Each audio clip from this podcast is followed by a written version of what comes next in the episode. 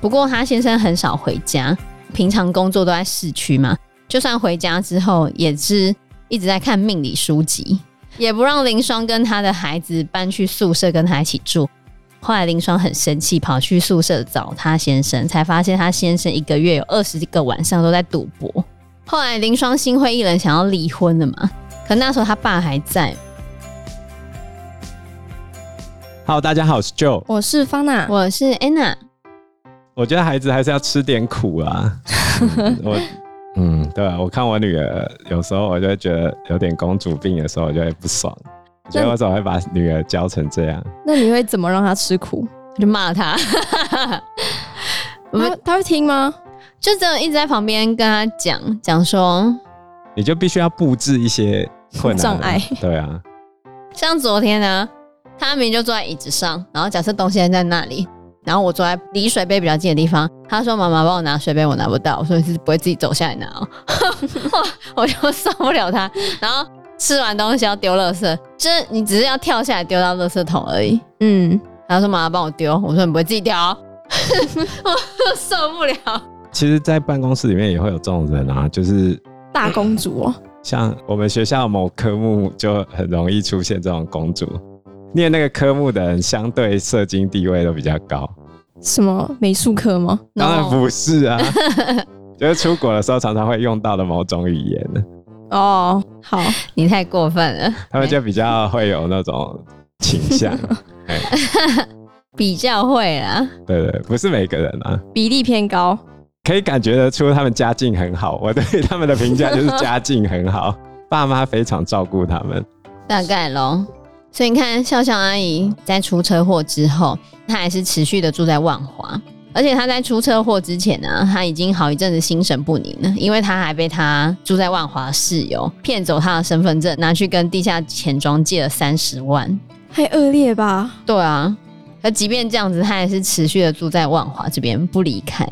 他的大儿子曾经问他说：“为什么你什么地方不住，要一直住在万华呢？”他就说：“万华绝对不会让人家饿死，只要你身体健康的话，在万华不可能失业超过两天。有些地方即使找个洗碗的工作都需要保证人，但是万华不需要。所以他认为万华的人情味可以让一个潦倒的人有机会活下去。那种潦倒包括心灵上的潦倒。有些人即便赚了很多钱，买了很多的房子，还是会持续的待在万华。”因为他认为他离开万华不知道要去哪里，所以出了车祸之后的笑笑阿姨，她还是独居在万华，有很多的非营利组织给她帮忙啊，像万华的妇女中心有补助她的医药费啊，然后当地的梦想城乡协会还培训她当导览员，珍珠家园也邀请笑笑阿姨跟大家一起缝十字绣、做卡片，让她发挥她之前裁缝的技术来做包包等等的。所以笑笑阿姨一直到现在还是持续的住在万华。她这个小名就是自己帮自己取的，因为他认为在万华有很多温馨的人，所以他离不开。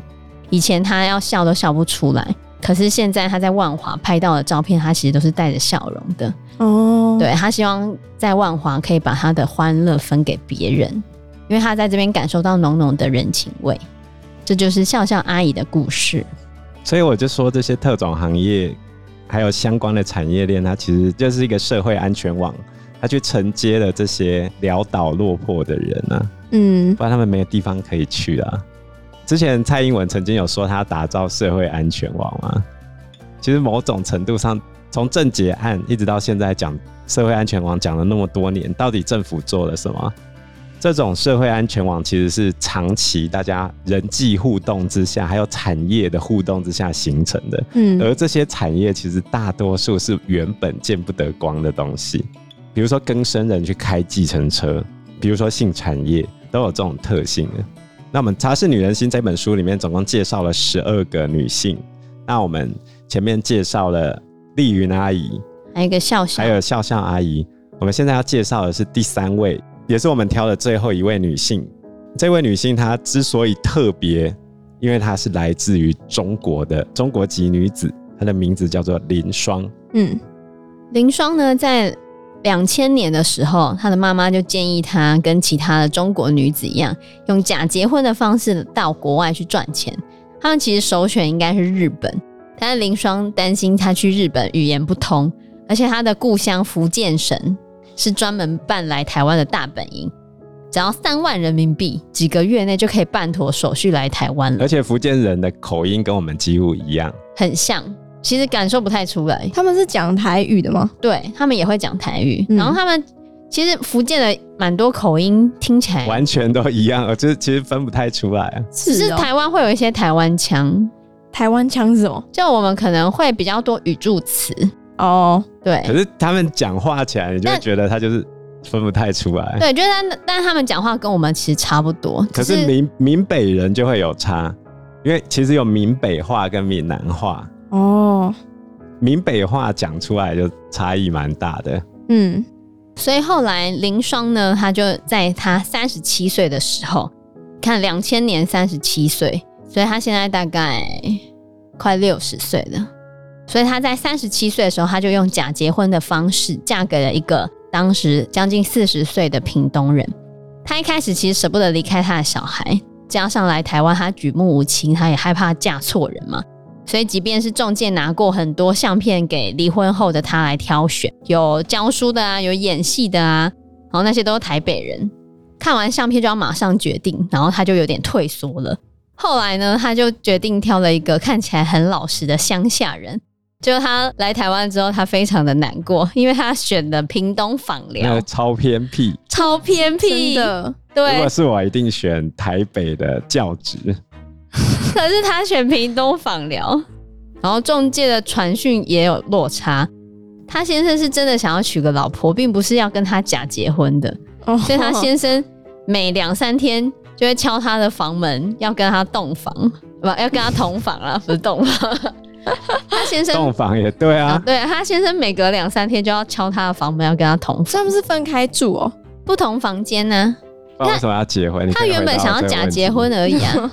假结婚是假结婚，就是她嫁过来，她只是要拿到身份证之后，她就要跟他离婚了。哦，对，她没有预期她的先生是真的要跟她结婚的，因为人家是真心的。可是中介可能一开始跟他说：“ 哦，我觉得一定两边沟通有问题，一定是中介要跟他骗钱，嗯、不能这样讲，就是沟通有问题，中介没有交代。中介跟男方讲说要帮你娶个中国老婆，嘿，然后跟林双讲说。”你只是假结婚，对，然后就让他们成功，所以认知就有问题啊。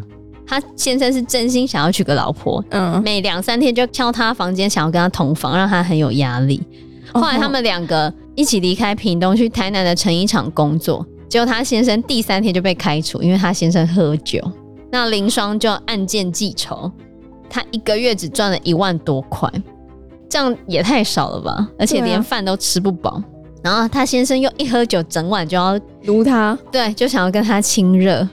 后来他无处可躲，半年后他回中国，瘦了七八公斤。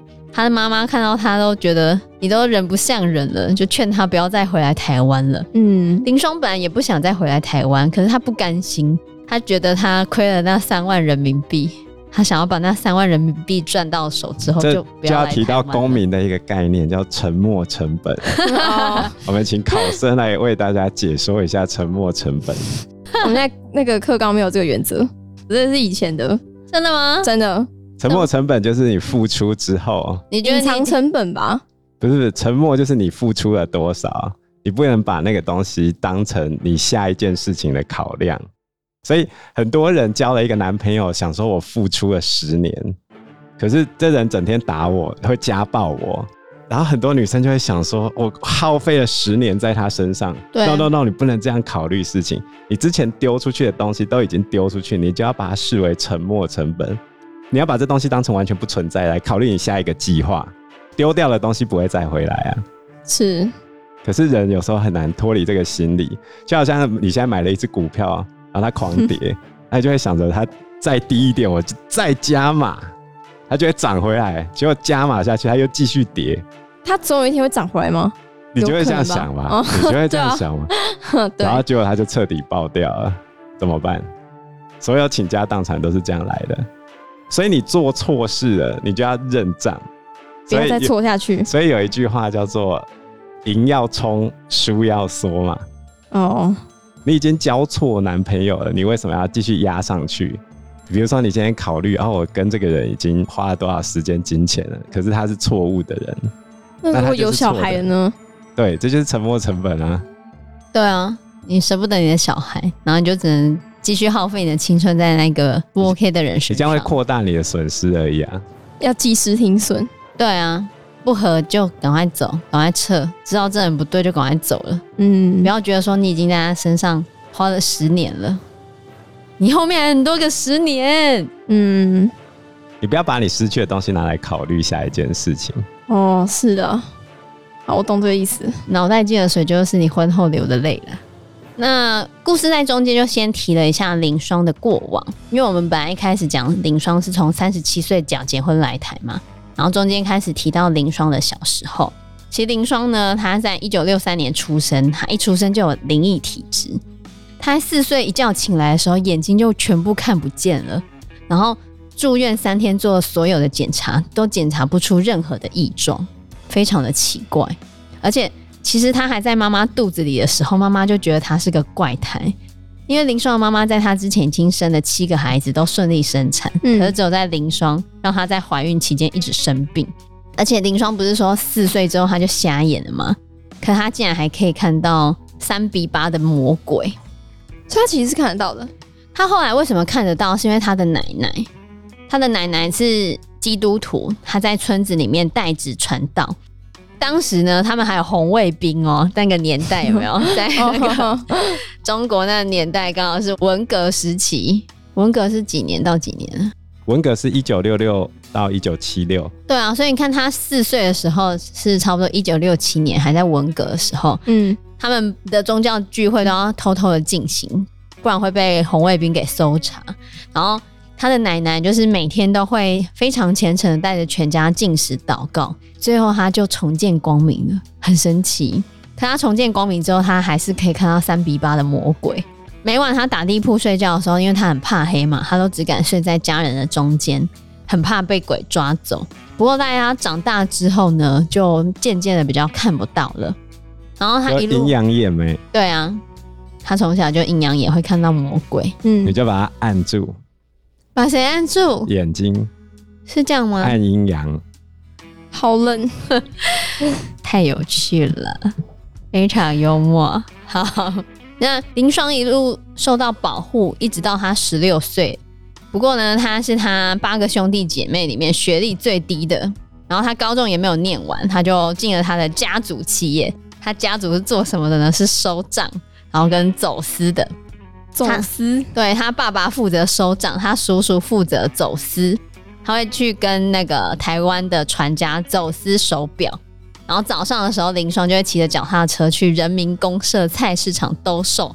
那时候他十六岁啊，他是全市场最会做生意的人。给他几只表，他就可以卖光几只。哇，很厉害。他说其他人做生意都做不过他。他在家里拿的是从台湾走私的嘛，然后他自己会再去批其他的表来卖。他自己批的呢，他赚的钱他就不会上交了，所以他后面就暗砍了很多的私房钱。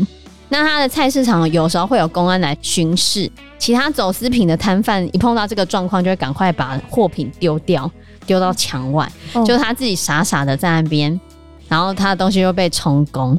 然后有一次警察来市场把他围住啊。然后就有一个喜欢林双的男生冲过来，帮他把他的表打包之后翻墙出去等他，就一直这样子帮他，帮了三四次，都是靠这个男生，他才可以把他的货保留下来。但是林双却没有嫁给这个男生，但是他爸爸要她嫁给一位打过越战，然后在部队里负责开车，每个月薪水有三千多块人民币的司机。嗯，可林双根本不喜欢这个男生。